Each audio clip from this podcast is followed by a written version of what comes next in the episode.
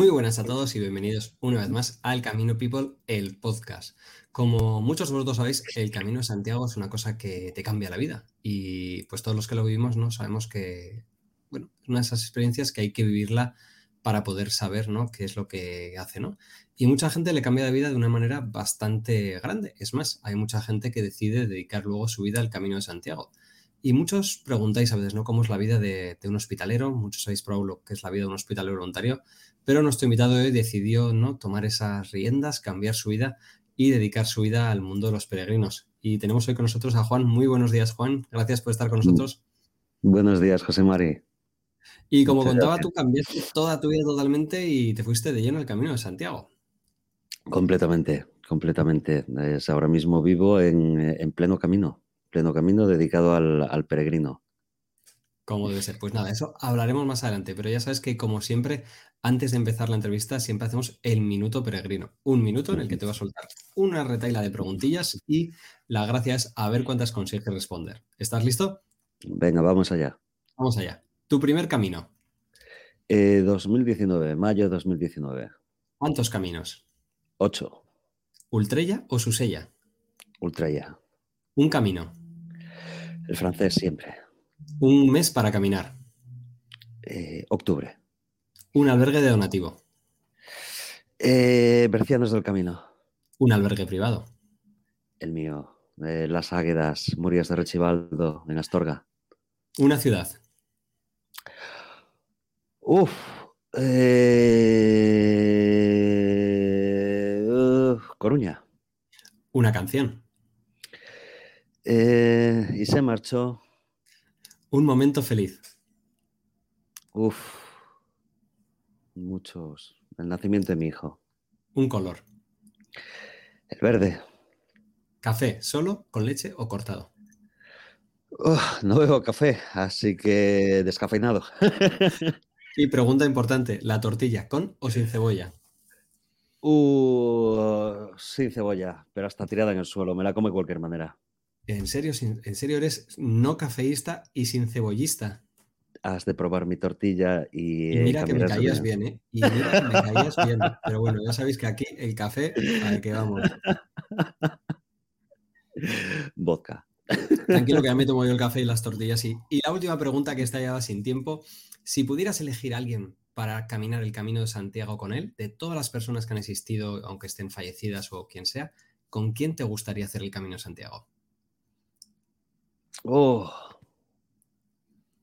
Jesucristo. ¿Y por qué? Eh, porque creo que me podría aclarar muchas dudas que han aparecido en dos mil años en el mundo. A ver cuál era su mensaje realmente. Todavía nadie me había dicho Jesús, ¿eh? Mira que, que, para el que no sepa, bueno, esto como bien sabéis está grabado, estamos en plenas épocas de Navidad, hoy es día 20 o 29 creo. Ayer fue el Día de los Santos Inocentes, que los americanos no conocen, ni más de uno estaba ahí clamando en el cielo porque pusieron algún post de esto si no lo entendían. Pero sí, con Jesús, la verdad que sería interesante, ¿eh? No, y no soy, no soy especialmente católico, soy creyente a mi manera, pero creo que hay mucha confusión en el mundo ahora mismo y, eh, creo que todos necesitamos que nos pongan un poquito de en el, en el camino, on the track. Y, yo creo que esto es lo que dices, ¿no? Que no seas católico, este tipo de personajes no es como, yo que sé, hablar con, con Siddhartha Gautama o yo que sé, con Martin Luther King, ya puede ser de cualquiera, ¿no? Que tienen que ser unas experiencias, ¿no? Y la verdad que caminar con Cristo y recorrer los treinta y pico días del Camino de Santiago, una experiencia como poco religiosa, ¿no? Eh, una experiencia religiosa y fulfilling, seguro que te iba a llenar, eh, seguro que iba a llenar mucho, no sé, no sé, no sé, me ha venido así. ¿Y qué pregunta, si te ocurre una pregunta que le harías, cuál sería la, la primera pregunta que le harías? ¡Wow! ¡Wow! Café solo. Hemos empezado, profundo, ¿eh? No, pues, pues, no lo sé. Es, eh, ¿Cuál es la verdad? ¿Cómo estás? ¿Qué pasó? Eh, ¿Cuál es tu mensaje realmente? ¿Cuál es tu mensaje? Eh, lo que unos dicen que dijiste en realidad, lo que esa gran institución dicen que has dicho, ¿cuál es la, la realidad que había detrás de todo ello? ¿No? Me, pilláis en un momento de la vida que también busco muchas respuestas o me hago muchas preguntas más bien a las que nunca sé si tendré respuesta. Y no por ahí estaría. Si Darta Gautama estaría muy bien también. Estaría muy bien, muy bien. No, la verdad que sería, sería interesante, ¿no? Podría ser una, hasta una serie de libros, ¿no? El Camino de Santiago con Siarta, El Camino de Santiago con Cristo, creo que, mira, pues, te la dejo. como no tenemos poco marrones cada uno encima, mira. Ya, ya me llega, ya, ya. Eh, Gese ya, ya escribió el libro de Siddhartha, ya, ya estuvo bien. y vamos a la pregunta, ¿no? Que ¿dónde comienza todo, no? Tú eh, eres español, vives en España, has viajado por todo el mundo, pero ¿cuándo descubres el Camino de Santiago? Hombre, soy, soy gallego de La Coruña, entonces el camino siempre es algo que desde pequeño ya lo conoces, ¿no? Eh, además, eh, mi padre es de una pequeña aldea cerca de, Finisterre, de C, a 12 kilómetros de Finisterre. Sitio muy bonito y muy recomendable para visitar a todo el mundo. Precioso, la, Costa de la Muerte es, eh, es realmente espectacular, ¿no? No, es algo que tienes que visitar cuando hace sol y cuando hace mal tiempo. Ahí, ahí. ¿Hace sol a veces? Eh, los últimos años sí, se ve que con el cambio climático que... Pero comparado de cuando yo era pequeño, de ir a visitar el pueblo, que era, que era un agobio porque era lluvia, lluvia constante, hoy, hoy en día es mucho mejor. Pero bueno, la, lluvia también tiene un ambiente, ¿no? Yo a mí lo de caminar en la lluvia y en la niebla me parece que es precioso. Está claro que cuando llegas a la costa no es nada más bonito que verlo todo abierto, pero, pero tiene su magia. Completamente, completamente. Y, entonces recuerdo eso, ya, ya de pequeño, pues, pues haber escuchado las historias de los eh, peregrinos, ya de jovencito, estar en Finisterre y, ver a mis primeros japoneses quemando unas botas y diciendo qué hacen esos chalados ahí. No, vamos a ver, no, no comprendía mucho, ¿no? Me encanta, y, te voy a hacer el pequeño inciso, no quemamos botas en Finisterre Regentes, que no, que eso Absolutamente. es una, eso, es una gran mentira, eh, nunca se ha hecho, es una cosa nueva, es una cosa moderna, los peregrinos quemaban las botas en la catedral, los gallegos os caparán y la policía os multará. Es muy importante. Además, este año ha habido una campaña, no sé si sabes, que han puesto un contenedor. Lo he visto, lo he visto. Y los entrevistaremos, entrevistaremos a los que han hecho la campaña, porque me hace una campaña que deberíamos hacerla más a menudo por el camino para recoger material de gente que se va y de poder darle un segundo uso, pero la verdad que, es gracioso que hayan tenido que venir unos aragoneses a poner un contenedor en Finisterre para recoger botas, pero que hicimos todas las buenas acciones en el camino. Y claro, tú cuando empiezas a ver gente por ahí dices, esta es mi tierra, vienen japoneses a una cosa que, lo que dices, no, no, lo comprendía. No, no, lo comprendía, era, era yo creo que era, pues no sé, mira, esos chalados que vienen desde allá, ¿no? Es, eh, al tenerlo justo al lado, eh, fíjate simplemente con la con esa estúpida eh, lucha que hay entre pueblos, ¿no? Coruña-Santiago, que hay esa rivalidad, entonces ya pues mira, esto es algo de Santiago, los de Coruña no nos metemos ahí, ¿no? tonterías de joven. Entonces, eh, bueno, luego empecé a trabajar en la industria de la moda, eh, muchos años viviendo en el extranjero, en diferentes empresas. O sea, tú todos esos eh, años de joven nunca habías recorrido el camino, ni una etapa, ni habías ido con los amigos a hacer nada, no era algo que... Nunca, nunca, que va. No, no, es. Mi juventud fue bastante loca, además. ¿no? digamos que todo lo contrario que tengo ahora mismo. ¿no? Es, si ahora me acerco más a lo espiritual, antes era completamente a los Jack Daniels, podemos llamarlo, ¿no? y, y, en cambio ahora mismo es, es, es el, el, cambio es brutal, ¿no? no cambiaría esto por nada. Eh, lo que te comentaba es la vorágine de la, de la Navidad, del compra, del gasta, del, eh, del diviértete, del pásalo bien solo porque hay que pasarlo bien, ya no lo comprendo mucho. Eh, creo más en la interacción de uno con, con uno mismo, hablar con ese niño interior y ahí está la prueba. Hice uno en el 2019, hice el siguiente, hice el siguiente, hice el siguiente. Eso, tu, viaje no viajas por el mundo hasta que decides llegar al 2019. ¿Cuánto de cuándo es el momento en el que tú crees que llega el camino como una opción, ¿no? El recorrerlo. Porque hasta entonces el camino siempre ha estado ahí, como en mi caso, ¿no? Que lo conozco porque está delante de mi casa. Pero llega un momento en el que dices, bueno, ahora es una opción el, recorrerlo, ¿no? Eh, si te digo la verdad, eh, diciéndote la verdad, fue una especie de escapatoria y, un modo de salvarme la vida. Eh, he tardado en, llegar a esta conclusión, bueno, no, ya no he tardado tanto, pero ya te, llevaba 20 años trabajando en la industria de la moda, una industria muy eh, caníbal, una industria muy eh, en la que se vive al momento. Y, y vivía en Alemania, mi situación laboral me llevó a problemas personales que acabaron en una separación. Y entonces de repente me vi queriendo dejar el negocio, el trabajo en el que en el, que estaba, que ganaba mucho dinero, pero el dinero llegué ya a la conclusión, gracias a Dios, de que no da la felicidad.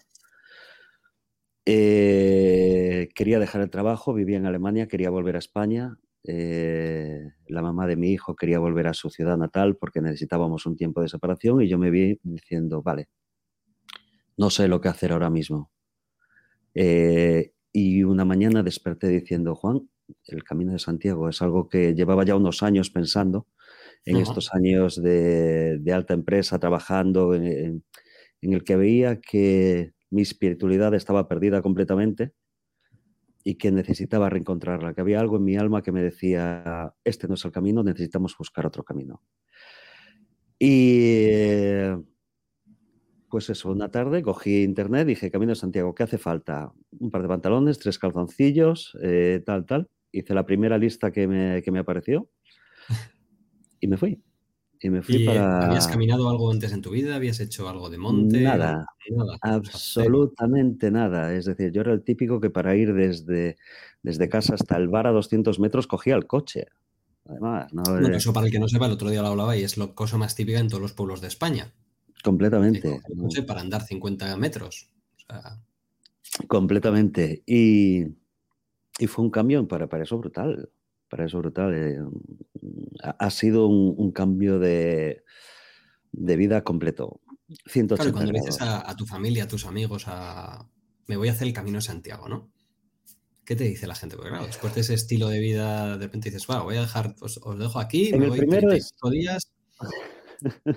en el primero es, ah, qué bravo eres, muy bien, muy bien, muy bien. En, el segundo ya es como, uh, uh te ha dado fuerte, ¿no? A partir del tercero ya te dicen, eh, bueno, a ver cuándo se te pasa el pedo mental este y te vuelves a la vida real. Y, esta es una frase que he dicho en muchos sitios a mucha gente, es, chicos, he encontrado mi vida real.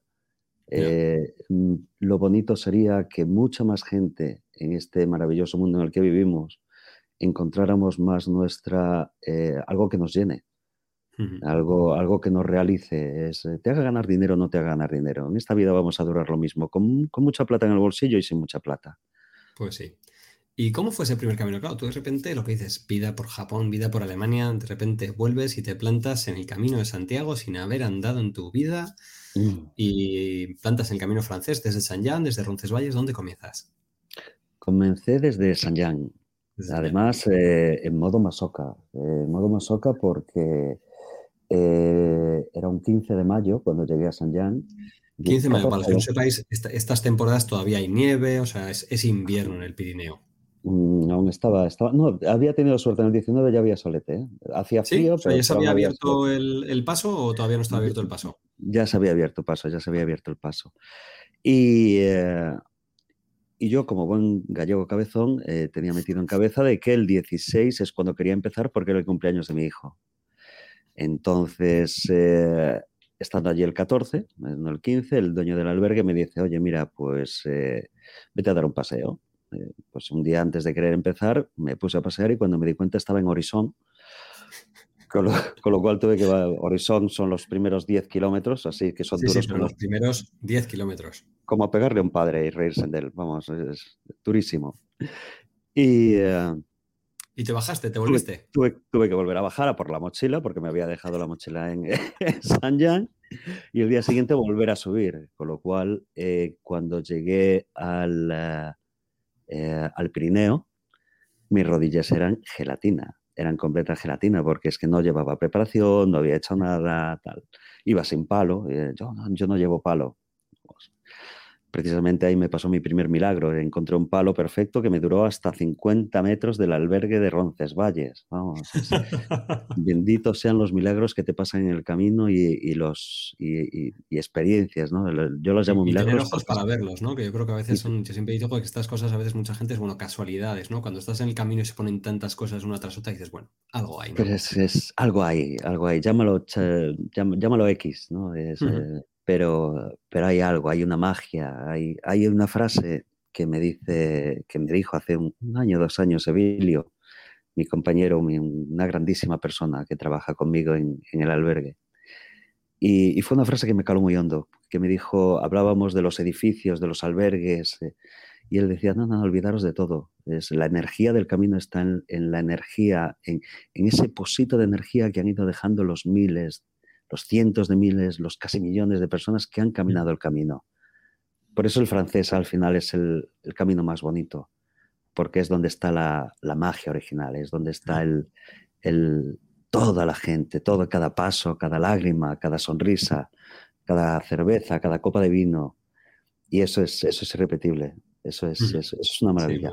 es lo que nos tiene enamorados. No. no, está claro, ¿no? Aquí estamos, ¿no? Y van pasando gente, siempre digo que esto, el camino es la gente, ¿no? Y sin la gente, pues.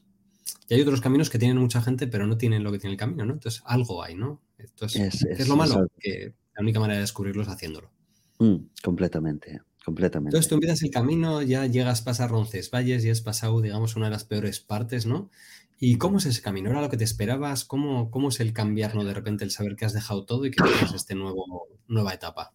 Fue un, un renacer, fue, fue mucho dolor, porque además, eh, bueno, lo, que te he dicho, dejé el trabajo, separación, yo en ese momento era un, muñeco roto, era un muñeco roto y, y lo recuerdo dedicar las, las, primeras dos semanas, sobre todo los, la primera semana, dos semanas, a caminar solo. No, no quería caminar con nadie, más que nada porque por primera vez en muchísimo tiempo eh, me dediqué a llorar, me dediqué a, hablar con ese niño interior, me dediqué a, a, pedirme perdón, a, perdón, lo siento, te quiero, esas maravillosas palabras. Y no podía parar de llorar pensando en, mil cosas. Y al mismo tiempo, cada, cada paso me abría un mundo nuevo. Eh, era, fue increíble porque los primeros días no quería hablar con nadie. Y una de las personas que más me marcó fue Ken, mi famoso Ken San, un señor japonés de 72 años, que se me acercó con un papel con un A4 que decía, hola, soy Ken, soy eh, ingeniero, soy vegetariano. Eh, cogió el teléfono, Google Translator, y me dice, ah, quiero hacer el camino contigo. Yo en ese momento estaba en el plan de no quiero hablar con nadie, más ya había escuchado de que eh, esas maravillosas frases camino, ¿no? El camino no te da lo que quieres, pero te da lo que necesitas en ese momento. Y en ese momento pensé, mira, pues el camino te ha traído a ti, Ken, eh, pues vamos a estar juntos. Y estuvimos cinco días caminando juntos, no nos hablábamos más que con el teléfono, pero fue la relación perfecta, la simbiosis perfecta, es decir, simplemente hablar de qué bonito amanecer, eh, bebemos algo, comemos algo, y era simplemente nos hacíamos compañía sin tener que hablar demasiado. Y eso me, abrió mucho los ojos en el camino. y cada persona que ibas conociendo, porque el camino eh, lo empiezas solo, pero lo acabas súper rodeado de gente, ¿no? O con familias. Yo tengo familias en el camino, gente con la que hablo más que con la, mi propia familia incluso. Y, y vas aprendiendo mucho de la gente y vas aprendiendo de que no estás solo, sobre todo. Que hay, hay mucha gente que va al camino ya, no, ya no estando solo, sino sintiéndose solo. Solos estamos todos siempre, pero sentirse solo es muy malo. Y, y en el camino nos encontramos gente que tenemos eh, problemas similares, eh, pensamientos similares. Y al final eso nos junta en una gran comunidad que, que, es, que es una maravilla que es una maravilla, es, es otra droga. Es, son tantas razones por las que estamos enganchados a este modo de vida que, no, sé explicarlo mucho mejor. No, no, pero es que yo creo que es lo complicado, ¿no? Es que no, no hay manera de explicarlo, la única manera es vivirlo, ¿no? Por mucho que todos los frikis del camino semanal los tratamos de explicar a gente que, que no lo sabe, ¿no? La única manera es ir y vivirlo. Completamente, completamente te habrá pasado a ti millones de veces con un montón de gente, amigos, familia, y no. ¿Queréis vivirlo? Pues venir y entonces lo comprenderéis. Si no es. Ah, os puedo estar explicando aquí como la, parábola de los seis monjes que tocan un elefante ciego, ¿no? Y, es, y describe un elefante. El que toca la pierna es como un árbol, el que toca el rabo es como una serpiente, el que toca el colmillo es. Pues, pues esto es así. Es, eh, yo he hecho ocho caminos, tú has hecho doscientos y, y son todos iguales. Eso son, perdona, todos diferentes. Es 7 mil millones de personas en el mundo, 8 mil ya millones de personas en el mundo. Si todos hiciéramos el camino al mismo tiempo, todos haríamos un camino diferente, completamente diferente. Y eso lo hace todavía más bonito. Es, una pasada. Y, Y claro, tú vas haciendo el camino, va, va llenándote, ¿no? Pero, pero siempre hay una cosa, ¿cómo es ese, ese sentimiento? Cuando vas llegando hacia Galicia, ¿no? Tu tierra, o sea, algo que dices, bueno, ahora ya estoy llegando a, a lo que es tu casa, ¿no? Al final, pero. ¿cómo te sentías?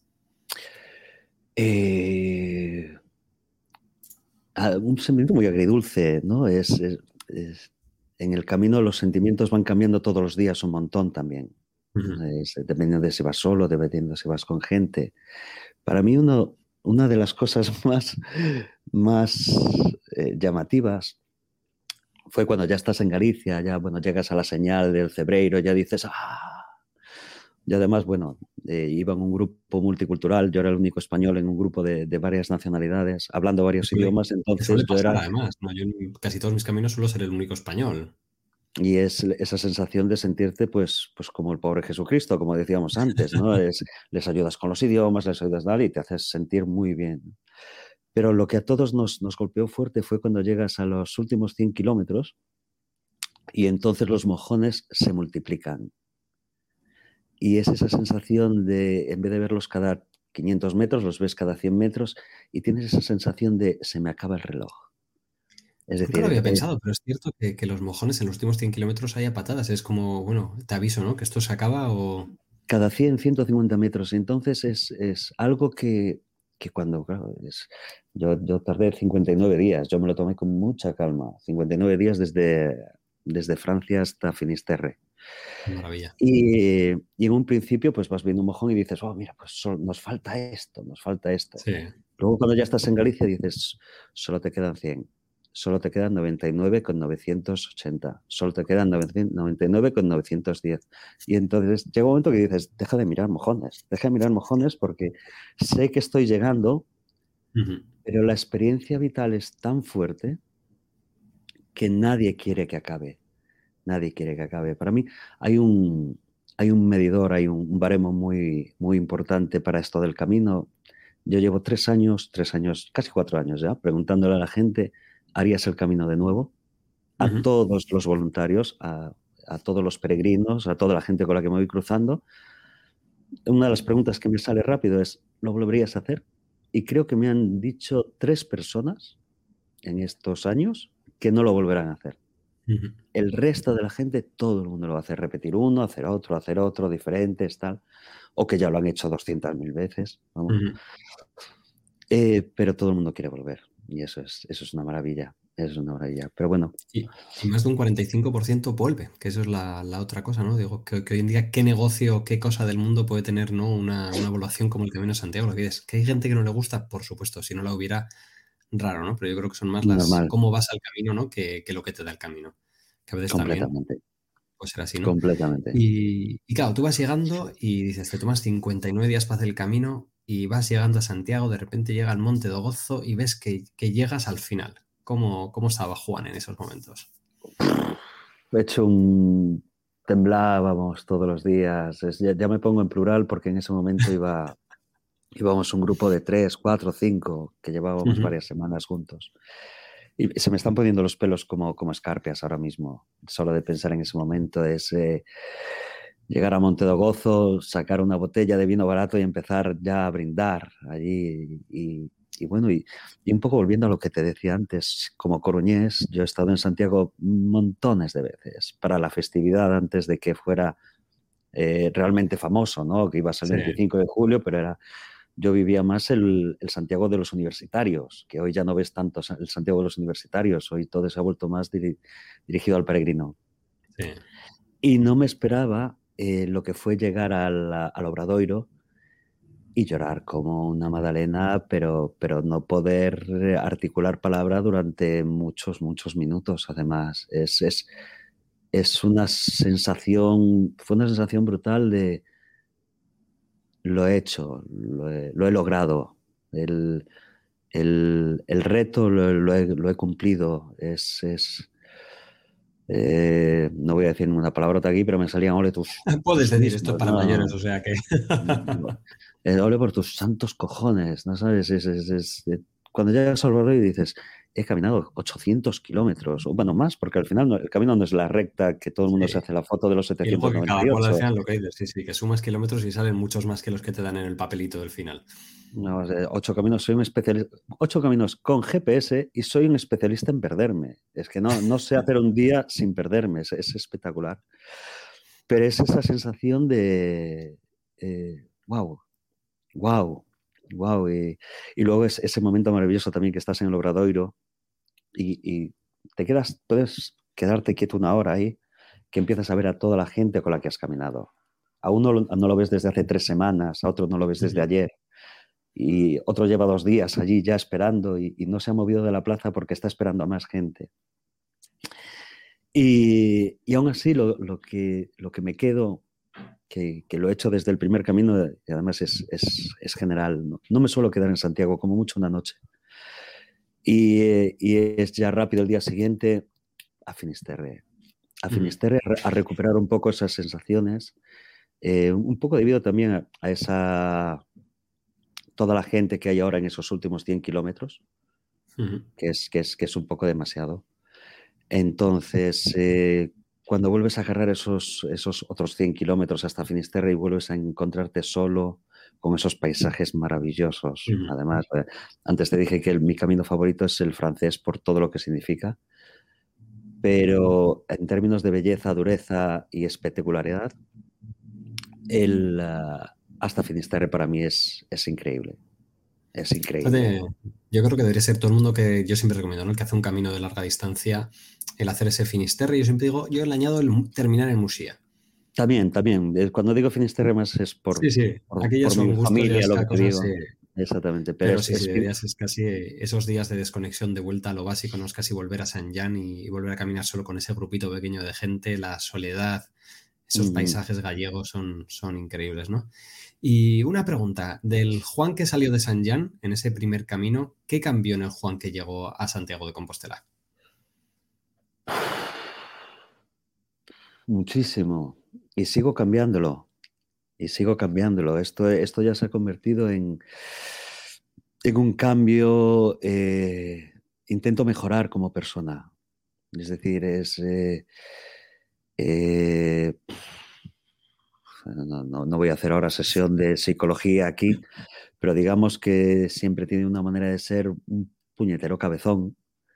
Eh, y eh, bueno, siempre tiene una manera de ser bastante, bastante heavy. Para los que me puedan conocer y vean esto, pues dirán, bueno, pues sí, pues Juan siempre ha sido un poco chalado. Y desde el camino, pues intentas tomar las cosas con más calma. Intentas pensar más lo que dices. Intentas disfrutar más el momento sobre todo eso, es decir, eh, eh, el Juan de hace ya no del de San Juan de hace un año, de hace unos años, pues haría lo que todo el mundo, su, manera de disfrutar sería salir, beber, eh, fiesta, viajes, si puede ser con todo pagado, todo pagado, es decir, vivir al todo tren como nos dice un poco la sociedad, ¿no? Este maravilloso sistema que tenemos. Y yo ahora cambio todo por eh, dame dos horas en un camino, escucha los pájaros, eh, bañarte en un río. Eh, he aprendido a, a, disfrutar las cosas pequeñas. Creo ahora me acaba de venir así un poco la respuesta a la cabeza. Si tengo que, que compararme con el de hace unos años, he descubierto de que las cosas pequeñas son las que realmente te dan la felicidad. Es, eh, y es una maravilla. Es una maravilla. He descubierto que la soledad, que es tan, tan atacada, tan destrozada, tan denostada en, esta sociedad, no es mala. Simplemente hay que eh, saber llevarse consigo mismo. Hay que saber es, el mayor problema que tenemos, ¿no? Que, nos, que la sociedad nos, nos enseña que, que, no sabemos estar con nosotros mismos, ¿no? Yo creo que tanta gente tiene miedo al Camino Santiago porque es ese momento que te mm. encuentras con lo más complicado de tu vida, lo más peligroso que es tú mismo y tu cabeza, ¿no? Entonces la meseta, ¿no? ¿Por qué la gente salta a la meseta? Porque la gente por miedo. No... Por miedo, ¿no? Y, fíjate, yo es como tú, hace un, un año estuve trabajando también, me, contrataron como guía eh, por, por mis aventuras de Instagram y tal. Me, y la gente me preguntaba, lo primero que me preguntaba es, bueno, ¿tú qué me recomiendas? Ir solo. no, me contrates. si realmente quieres vivir una, aventura, si realmente quieres, eh, quieres saber cómo, cómo funciona esto, hazlo solo, no te preocupes. Da igual que seas eh, niño, niña, chico, chica, con perro, sin perro. Es, el camino es un sitio donde todos nos apoyamos. Es, eh, e, es una maravilla, es una verdadera maravilla. Es, realmente me he llegado, no a enfadar, pero algunas veces he estado en el camino y te encuentras a, gente con, chicas sobre todo. Y dices, oh, tú, una chica tan joven, ¿cómo te atreves a venir aquí sola y tal? No le metas miedos a esta persona. Es, eh, cuando no hacen falta miedos. Desgraciadamente en el camino pasó un asesinato hace muchos años. Eso es. Y, parece que se queda ahí, pero el camino fue hace dos años, National, o tres, National Geographic lo puso como el sitio más seguro del mundo para bajar siendo chica y para andar solo. Y lo que dices. Completamente. Para todos, chicas, chicos, persona mayor, si algo hay seguro en el mundo para poder hacer una experiencia como esta, yo creo que también es parte de la magia, no es el camino francés. Es, Los caminos tienen algo más que puede estar más solo tal, pero el camino francés tienes la seguridad de pueblos, tienes la seguridad de policía, tienes la seguridad de gente, tienes la seguridad de que al menos cada cinco kilómetros vas a encontrarte a alguien. O sea, es imposible que te pase nada que sea peligroso. O sea, que la gente fallece sí por ataques al corazón, por cosas de la vida, ¿no? Pero si lo comparamos con la GR11 o la PCT o yo que sé, cualquier otra ruta del mundo, ¿no? No hay cosa más segura y, que te paga una experiencia, ¿no? Para todo el mundo como el Camino Santiago. Completamente. Eh, vete un fin de semana a Nueva York eh, eh, de cachondeo y vas a tener muchísimos más problemas que, en un mes en el camino. Nos cuidamos entre todos, desde el primer voluntario, desde el primer hospitalero, hasta el vendedor de frutas, los que te están esperando en el camino, como el, chaladísimo de David en la Casa de los Dioses, ahí que está haciendo una labor espectacular, ¿no? simplemente por, por el porque la gente en el camino se da cuenta de que ayudar, realmente ayudar a los demás, llena mucho más que, tener una cuenta en cada banco del mundo llena de ceros. a veces en eso te me siento hasta un poco hipócrita, ¿no? Porque tú recibes mucho más ayudando que lo que das, ¿no? Entonces al final hay mucha gente, ¿no? Que, va al camino y dices, ¿por qué estás aquí? Joder, porque cada vez que ayudo a alguien, cada vez que alguien te dice, cada vez que alguien te da las gracias, dices, joder, si es que esto es mucho mejor que lo que dices tú, que, un cheque de mil euros. Que una cosa no quita la otra, que hay que comer, sí. Pero lo que te da esto no te lo da. Completamente. Es, es, Fíjate, yo en, el albergue hay, hay, no, hay, días que he estado destrozado, acabé completamente agotado. Fueron siete meses non-stop todos los días. Pero no, no, había nada más que por la noche se te acercara un peregrino y te dijera, oye, muchas gracias, la cena ha estado increíble, no he comido esto en semanas, eh, tenemos, eh, somos vegetarianos y tal. Y, son cuatro palabras de, agradecimiento, una pequeña charla con, gente de diferentes edades y tal, y duermes esa noche como un santo. Duermes esa noche como un santo y, te da la energía para levantarte otra vez. Pues la cena está buena, pues prepárate para el desayuno, que va a estar mejor todavía.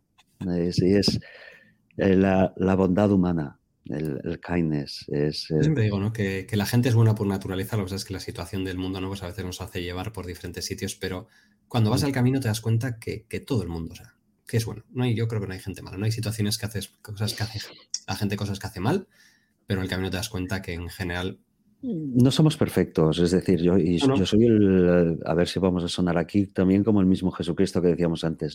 Yo hago cagadas todos los días y, en el albergue eh, hay mucha tensión muchas veces por culpa del trabajo y, eh, y alguna vez he tenido que pegar cuatro gritos, pero también he tenido gente que me han dicho, Juan, así no se trata a la gente.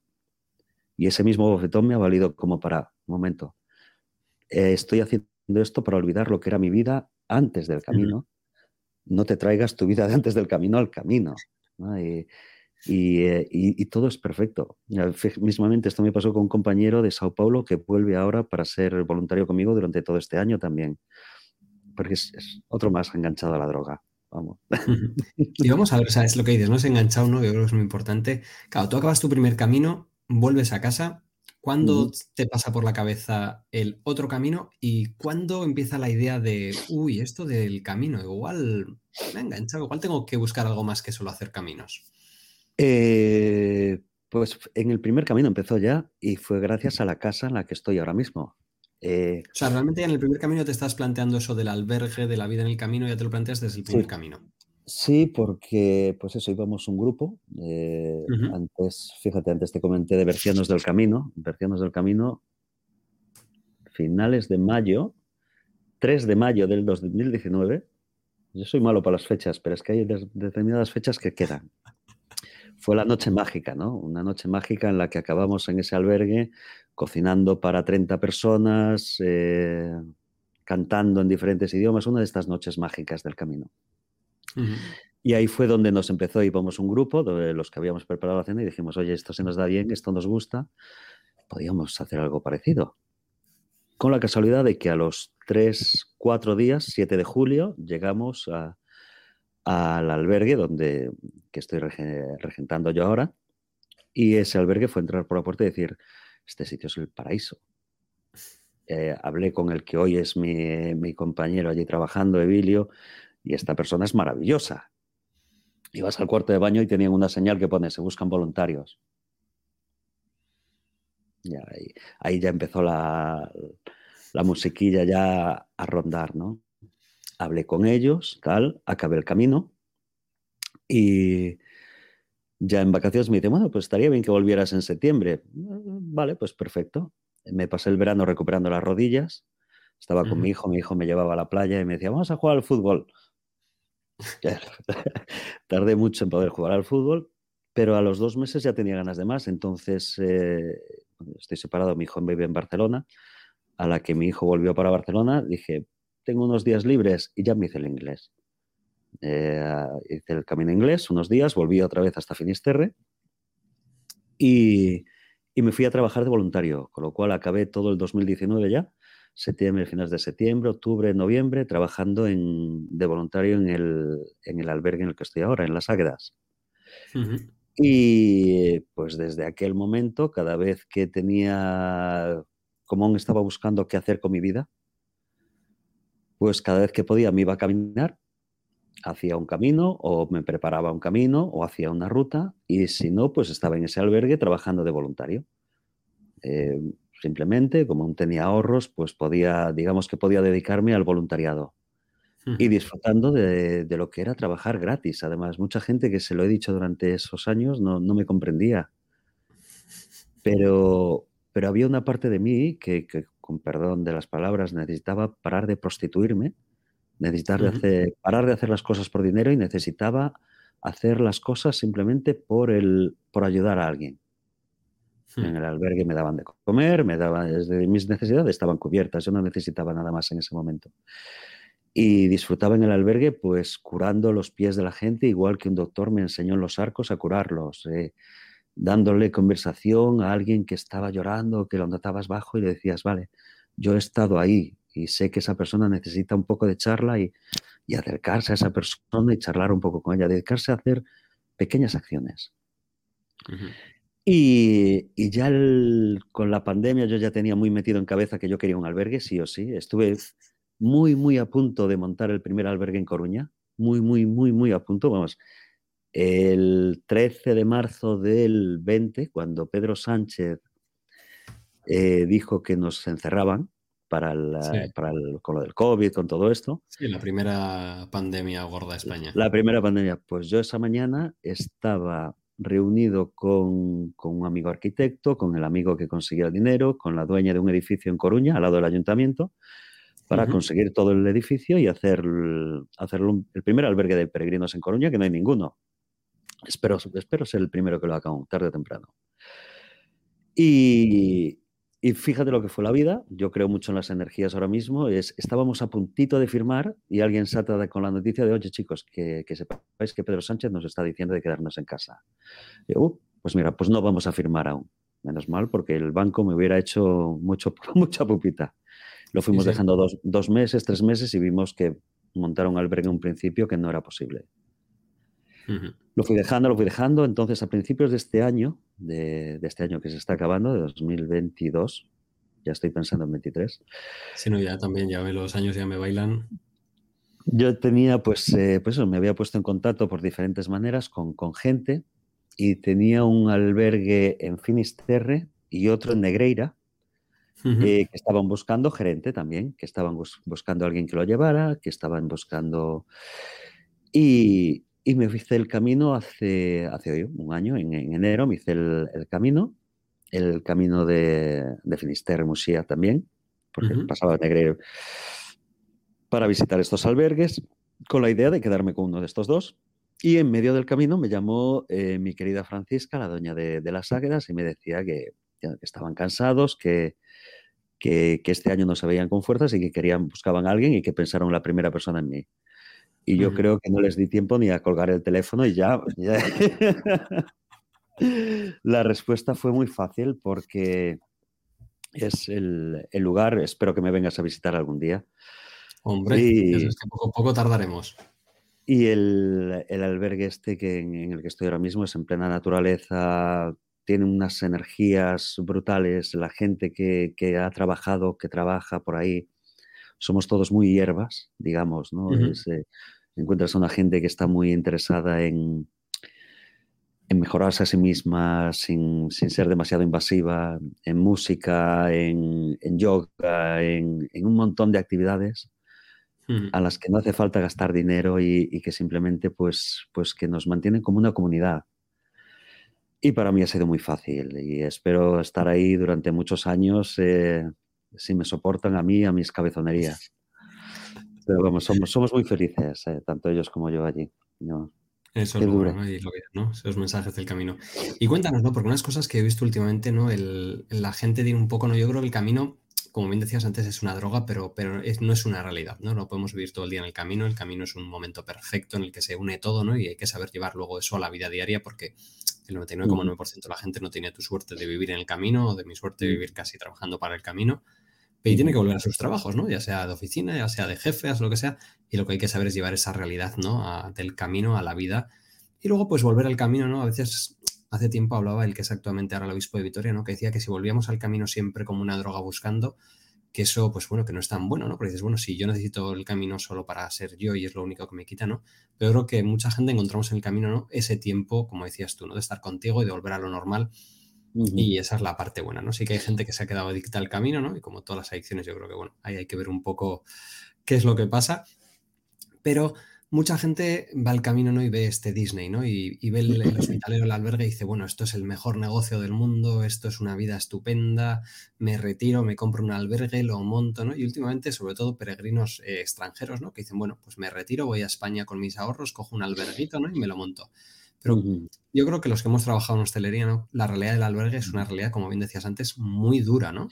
Y luego encima, después de estos años del COVID, pues una cosa que todo el mundo dábamos por supuesto, ¿no? Que aquí llegan peregrinos y yo me digo al marketing, ¿no? Muchos negocios, ¿no? Si ya me llega la gente, digo, sí, sí, pero el día de mañana te tienen que seguir llegando, ¿no? Entonces, cuéntanos un poco cuál es la realidad de alguien como tú, ¿no? Que pasa de la vida, digamos, casi ejecutiva de megasto a la gestión diaria de, de un albergue con lo bueno y con lo malo.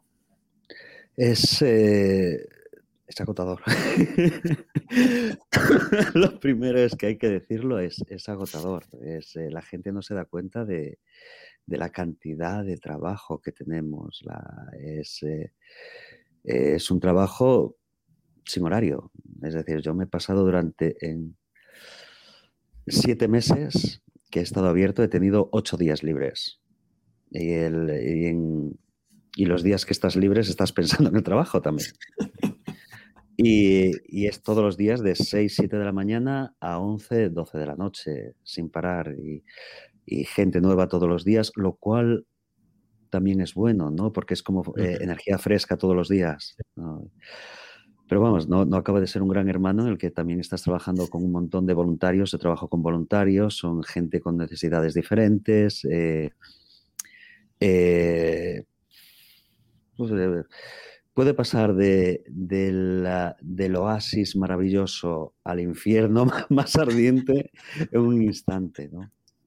Pero sobre todo es agotador, pero también es eh, reconfortante y rewarding, me sale la palabra en inglés no me sale en... en sí.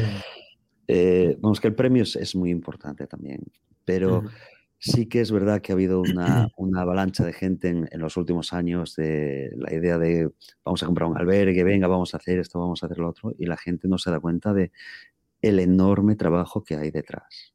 El enorme trabajo que hay detrás es, porque ya no es solo hacer camas, limpiar camas, limpiar suelo, luego cocinar, no cocinar. Eh, hay un montón de eh, medidas que tienes que seguir también, ¿no? Asegurarte todos los días de que el cloro, de la temperatura, los requerimientos de, legales para llevar un albergue son muy altos también.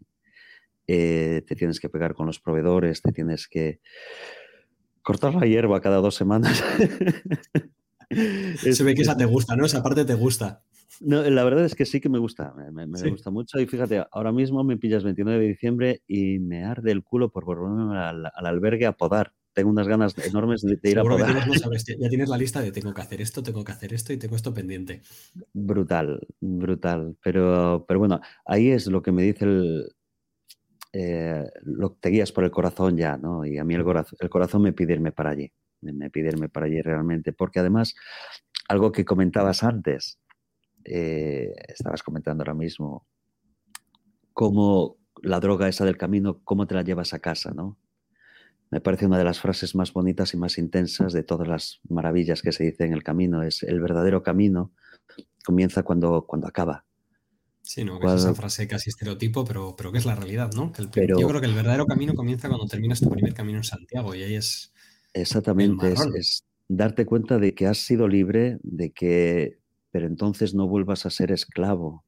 y, yo mismo, fíjate, te estoy hablando de todas estas cosas. Yo llevo un, mes ahora parado y, y te agarras enseguida otra vez a la tele. Yo que en el albergue no tengo ni tele, aquí ya estoy viendo la tele, ya estoy de sofá, eh, sales a tomar algo, luego a tomar otra cosa más, eh, y te metes en una, una, rueda viciosa que es muy complicado salir.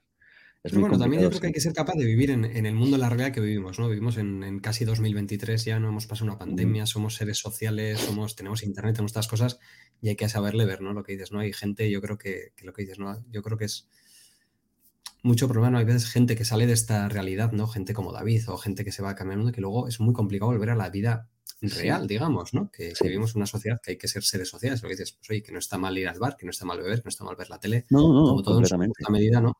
Pero a veces es complicado, ¿no? Y te encuentras con esa idiosincrasia de, joder, si he vivido un mes entero sin televisión, sin nada, ¿por qué ahora noto que me hace falta, ¿no?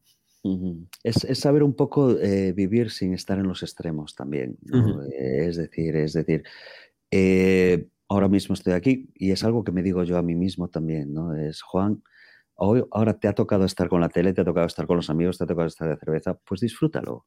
Deja de, deja de machacarte, que muchas veces somos nosotros mismos los que nos ponemos esa, esa losa encima, ¿no? Es, es, ahora ha tocado relax, pues disfrútalo, disfrútalo un rato, ¿no? Es, pero no te olvides del resto. Y de la misma manera, cuando estás en el albergue, y lo estés pasando mal y, estés cansado y tengas a 30 personas de cena y esto esté roto y tal, es con calma, esto es lo que ha tocado ahora, pues vamos a hacerlo, vamos a hacerlo porque dentro de unos meses vas a estar con los amigos tomando unas cervezas y no va a pasar nada, no va a pasar nada. Es, vivimos en un mundo igual a todos los niveles, demasiado polarizado ahora mismo, ¿no? Es, parece que todo es. Digo que, ya no hay ni blanco ni negro y, no me fío de nadie que diga que algo es blanco o algo es negro. Tenemos una escala de grises increíble hoy en día. Brutal, brutal. Y, lo que tenemos es que, perdonarnos a nosotros mismos, a, aguas, de permitirnos a nosotros mismos, eh, pues eso, hacer cagaditas, eh, cambiar un poco el. Eh,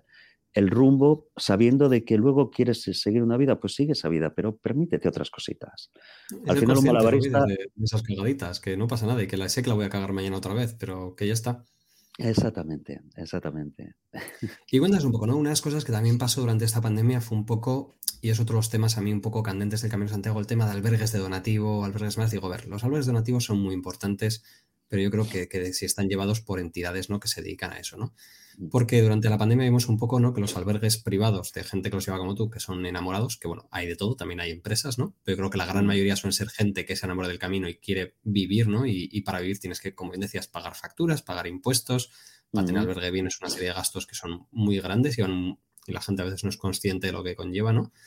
Pero cuéntanos un poco cómo ha sido esto este tiempo, ¿no? Y cómo es la realidad de un albergue privado, pero que a mí la palabra privado es que me parece tan fea, ¿no? Es, un albergue de un peregrino, o sea, y... son, son albergues peregrinos, es simplemente que, intentamos dar un extra más, un, poquitito más, es por, un poco de dinero, porque lo primero que tiene que enterarse todo el mundo es que un albergue no da pasta, no, no, no, no nos vamos a hacer Nadie ricos. se hace millonario, no, no.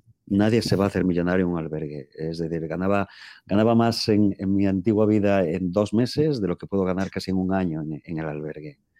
Hmm. Eh, pero eh, a ver, se me estaba yendo ahora. ya.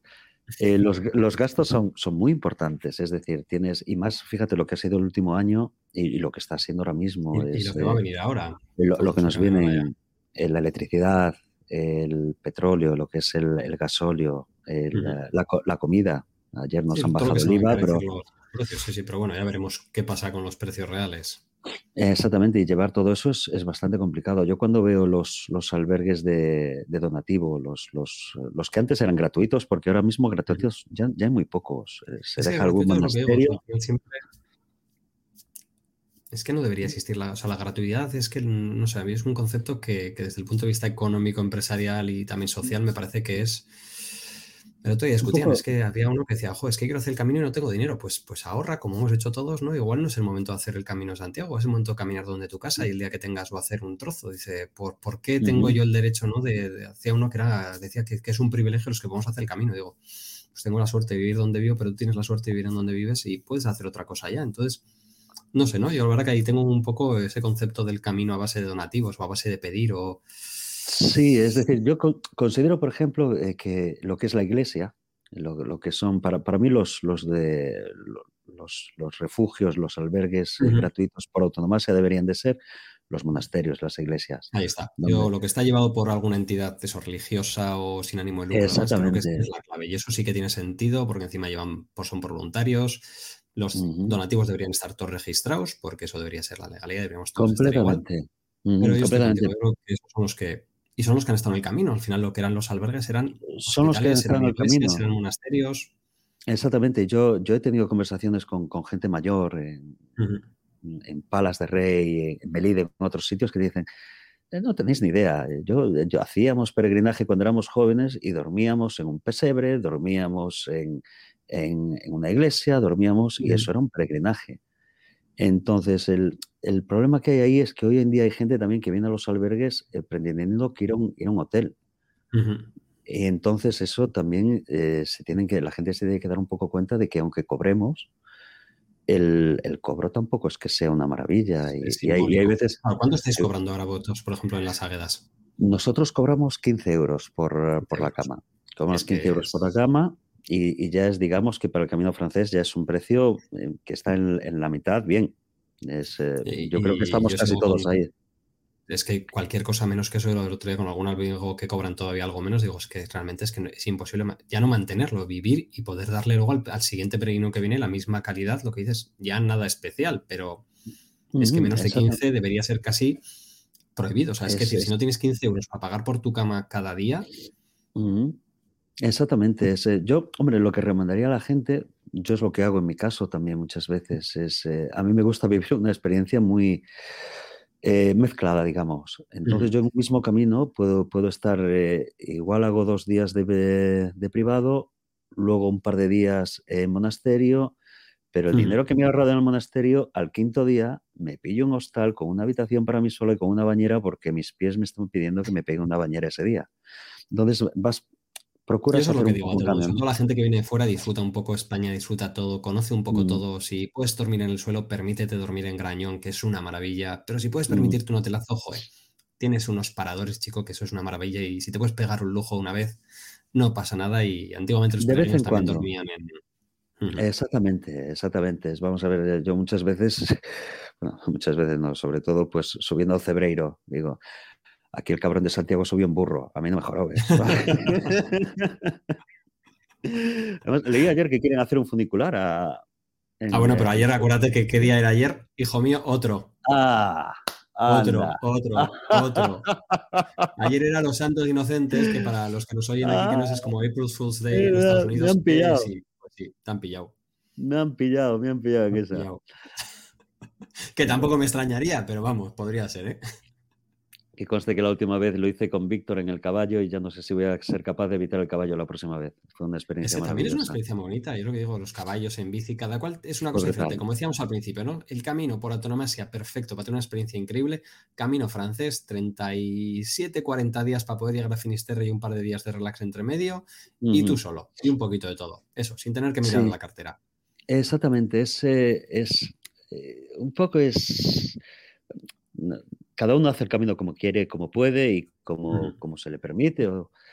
pero cada vez hay más gente que lo, traen todo preparadísimo, ¿no? Es, quiero este hotel, quiero, quiero dormir aquí, quiero, quiero comer aquí, quiero comer allá. Y creo que está, se pierde entonces un poco de, ese libre libertinaje, ¿no? De, esa libertad de elección del momento eh, que, que, cambia mucho cambia mucho. Yo, yo ese día, mi primer camino, habíamos quedado un grupo que teníamos que llegar a Ponferrada, sí o sí, tenía... Y yo estaba con un par de personas en Molina Seca, cinco kilómetros antes, diciendo, esto es el maravilloso. Esto es yo me quedé en Molina Seca lo mismo. Querían ir a Ponferrada y me quedé en Molina Seca porque es de los sitios que me parece, vamos, o sea, el irte a Ponferrada, que es muy bonito y todo lo que quieras, pero Molina Seca, a mí el meter los pies en en, la, en el río ese, tomarte el botillo, que no lo volveré a hacer en la vida, pero hay que hacerlo una vez en la vida. Experiencias, experiencias. Al final te das cuenta de que la vida no es, eh, no es un cheque, es una experiencia. Y, a la que estemos ahí a unos minutos, que estemos viendo al final de la luz del túnel, no vamos a acordarnos del cheque, nos vamos a acordar de, de una sonrisa, de una experiencia, de un abrazo, de un beso. Y esas son cosas que no les puedes poner plan. Esas son cosas que van a aparecer. está luego la otra parte, ¿no? La, gran cantidad de este, gente en el mundo que no puede tener esos 30, 50 días, ¿no? Para hacerlo. y luego pues gente que a veces está acostumbrada y que no siente esa tranquilidad, sino va. Y yo siempre digo, la gente mm. normalmente que va con agencia, que va preparado, luego vuelve al camino y busca un poquito menos que lo que ha hecho la otra vez. ¿no? Si he ido sin mochila, quiero hacerlo con mochila. Si he ido con esto, quiero ir un poquito más libre. Y poco a poco vas, ¿no? ¿Qué, son los miedos? Desgraciadamente son, son un poco los miedos de seré capaz, eh, nuestros pequeños traumas que nos vienen persiguiendo desde siempre. ¿no? Y todos somos capaces de todo. Es decir, es, eh, cada vez que tengo un amiguísimo, Alberto, te quiero muchísimo cuando veas este vídeo, eh, le llevo intentando convencer de que se venga al camino desde hace años. Mi tobillo, mi pierna, no es que siempre tiene una excusa el pobre. al final lo voy a agarrar de la oreja para venir conmigo porque he visto gente, este año tuve una señora de 88 años, de Bélgica, que hacía el camino con su hija, el, no sé cuántos caminos, no sabían cuántos caminos llevaba. Y, y, decía que igual este ya era el último, que igual. Pero que por si acaso que ya teníamos los datos para el año que viene que va a volver, porque todos los años se viene con nosotros, ¿no? y ves a esta señora con 88 años que, va caminando a, a dos por hora, ¿no? pero que va a llegar, que va a llegar. uno, de mis uno de mis caminos del año pasado, en junio, eh, íbamos un grupo bastante, bastante junto, ¿no? Y uno de ellos era un señor de 150 kilos, y no sé cómo hacía el Señor para que salíamos juntos todas las mañanas y llegábamos juntos todas las tardes. Igual nosotros nos parábamos más, igual él paraba de otra manera, pero es un poco el cuento del, del conejo y el, y, la, la, tortuga. Sí, la y la tortuga. el, si quieres, puedes. El camino es un sitio que si quieres, puedes. Y luego, desgraciadamente, sí, hay, hay mucha gente que yo dejé mi trabajo para poder hacer la aventura que me abrió los ojos. No todo el mundo lo puede hacer. Es, hay gente que eh, los ves y dices, eh, pues, pues, mira, yo tengo ahora cuatro días y en estos cuatro días me vengo a hacer estos cuatro, eh, estos cuatro días aquí y lo llevo haciendo desde hace 15 años, desde, desde Francia, y me voy y voy a tardar otros 10 años. Pues ole tú, porque cada, desde hace 15 años estás haciéndote esto. Hay, hay, miles de formas de hacerlo, hay miles de formas de hacerlo. Yo solo espero de que todo el mundo, yo, yo recomendaría a todo el mundo hacerlo, todo el mundo, todo el mundo debería ser obligatorio en este mundo hacer hoy en día el Camino de Santiago. Es, eh, es eh, ves a los coreanos. los de los coreanos, ¿no? Que lo ponen, bueno, ya que casualidad, que lo ponen en el currículum o que vienen, ¿no? Yo siempre digo, por ejemplo, el gap year, ¿no? Ese año que te tomas de, espacio, ¿no? Que es muy común en, Estados Unidos o en Inglaterra, ¿no? entre la universidad y... Estados Unidos, Inglaterra, Corea. hacer porque tus padres te, te, te estampan que debería ser obligatorio ir al Camino de Santiago, ser voluntario en el Camino de Santiago, en cualquier otro sitio, ¿no? Seis meses de tu vida para caminar y otros seis meses para ser voluntario, lo que decías antes, ¿no? Trabajar mm. gratis para la gente. Sí, Sí, darte cuenta de que el, te aporta mucho más el ayudar que el, que el trabajar por un dinero. Te aporta muchísimo. más. A ver, que hay una frase que me encanta, ¿no? Que si no vives para servir, no sirves para vivir. Creo que es Completamente. Que la gente. Lo puedes hacer ganando millones de euros y hay gente que lo hace ganando millones de euros, ¿no? Es, es muy diferente, ¿no? El, hay gente que se cree que porque tengas un trabajo que genera dinero hay muchas formas y hay mucha gente haciendo las cosas bien en este mundo, ¿no? También hay gente haciendo las cosas mal. En todos sentidos, Había ahora, ahora que hablábamos de los chavales, a mí me da, me da una envidia bastante sana eh, cuando veo todos esos grupos de chavales que suelen ser, hay muchos españoles, pero vienen sobre todo del extranjero, eh, alemanes, holandeses, tal. Y ves a gente que con 18, 20, 23 años ya se han hecho su primer, su segundo camino. Y ves cómo se hermanan y ves, ves, y ves, yo lo hice con 43 años. y la mayoría de la gente, sobre todo en España, lo hacen cuando se retiran. Sí, sí, o cuando pasa algo, ¿no? O cuando, pasa algo. el camino es un sitio que está lleno de gente con, problemas, con situaciones, ¿no? Eh, has perdido a alguien, has perdido algo, necesitas algo, algo, lo que sea. Hay, miles de razones. Y ves toda esta gente que, que hace tan joven una experiencia que te cambia tanto la vida, que te enriquece tanto, que no puede ser más envidia, envidia sana, envidia sana, pero, pero una envidia muy bonita. Y, ojalá en España se hiciera eso también, de que, de que en vez de esta educación que tenemos de la edad industrial, de venga ya rápido, que, que yo soy del EGB, ahora la ESO, y de la ESO a la universidad, y si no, la FP, y si no, trabaja ya. Porque, eh, sí, ya la doctorado, máster, y ya trabajando para McKinsey con 22 años y trabajando de 7 a 7 en Madrid sin tener vida. Exactamente. Entonces es, regalémonos vida regalémonos un poco de vida, cojamos un, pequeño espacio de tiempo para decir... Me gusta eso, suena, de eslogan de estos asqueroso, pero regala vida, regala camino, te lo voy a robar. Pero es cierto. Es, digo que, un día del camino vale por tres en la vida normal. Es como, no sé, es como el, el tiempo en el camino pasa más lento. Oh, es, Sí, sí, sí, sí, sí. Y, un mes trabajado en un albergue es como siete carreras universitarias. Ah, y luego es eso, lo que se aprende en el camino. O sea, yo creo que esa es la parte importante, ¿no? Que es, mm. es un sitio en el que se aprendes lecciones que no se enseñan en ningún lado. Sí, empezando por, mira, sencillo, idiomas. El camino es un sitio maravilloso para aprender idiomas. Un, además, un pueblo, los españoles cerrados, cada vez menos, pero, pero que siempre sido, hemos sido muy españoles. de libro y los idiomas de libro, sí, no sabemos hablar. Eh, exactamente, eh, y, ves cómo la gente, como la que no le picaba igual el conocer idiomas, es eh, muchos conocidos tengo yo, que dicen, ah, después de este camino lo primero que voy a hacer, aprender inglés. aprender inglés porque me he dado cuenta de que hace mucha falta. Eh, y, aprendes, a, aprendes a vivir con cuatro cosas. Ah, otro aprendizaje maravilloso que tienes del camino es saber que en esta vida te hacen falta tres gallumbos, tres calcetines, tres camisetas, dos pantalones. Verano, uno corto y uno largo, venga, por si acaso. Y necesidad, necesidad, no te hace falta nada más. Aprendes a la gran lección que, que el resto pesa, ¿no? Y hay que arrastrarlo además. Exactamente, exactamente y cocinar, a curar, eh, abrazar. Se aprenden tantas cosas en el camino. Se aprenden tantas, tantas, tantas cosas en el camino. Eh, no sé, parece que estoy en la, en la salida de, en la casilla de salida de, la OCA y estoy deseando marcharme. Estoy deseando marcharme otra vez. Ese, a ver, este año va al revés, por cierto.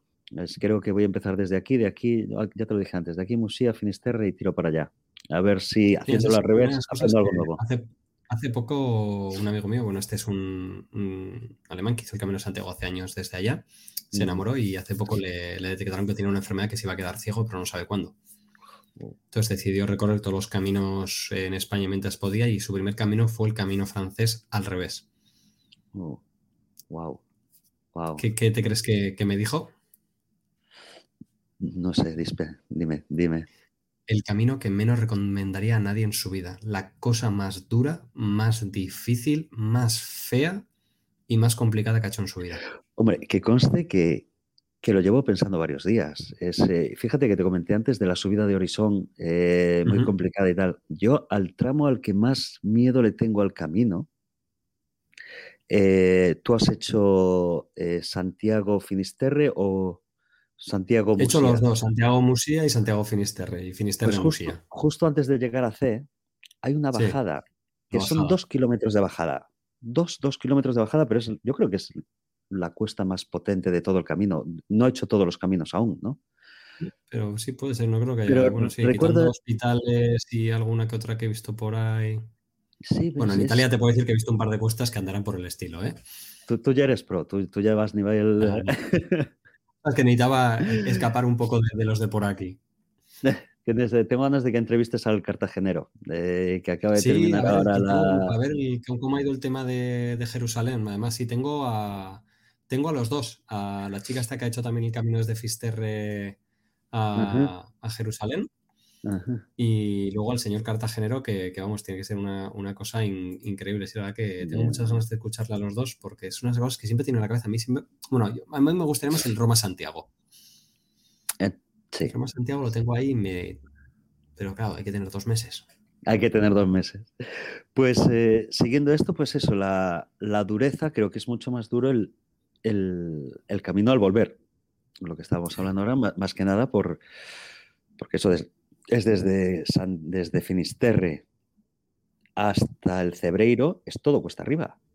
Eh, es, todo cuesta arriba al final. Y es eh, al, final, cuando vienes en el camino normal, pues te, acuerdas de la cuesta del pollo, pero la cuesta del pollo no dejan de ser 500 metros muy duros, pero luego se lleva bastante bien. Es, tienes la subida del Cebreiro, las herrerías, que son otros 3, 4 kilómetros, pero luego es cuesta abajo.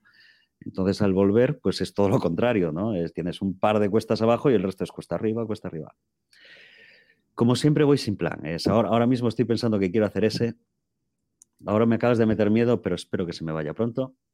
yo creo que es como todo, ¿no? Es una experiencia que tiene que ser mucho más complicada, por supuesto, porque no vas a caminar con gente, vas a contracorriente todo el día, gente nueva, ¿no? Entonces, es mucho más dura, pero por supuesto, pero también tiene que ser lo que dices, esperar todo el día gente nueva, todos los días encontrarte con una experiencia nueva, ¿no? Al final es como tu albergue, ¿no? Una, maravilla, una maravilla.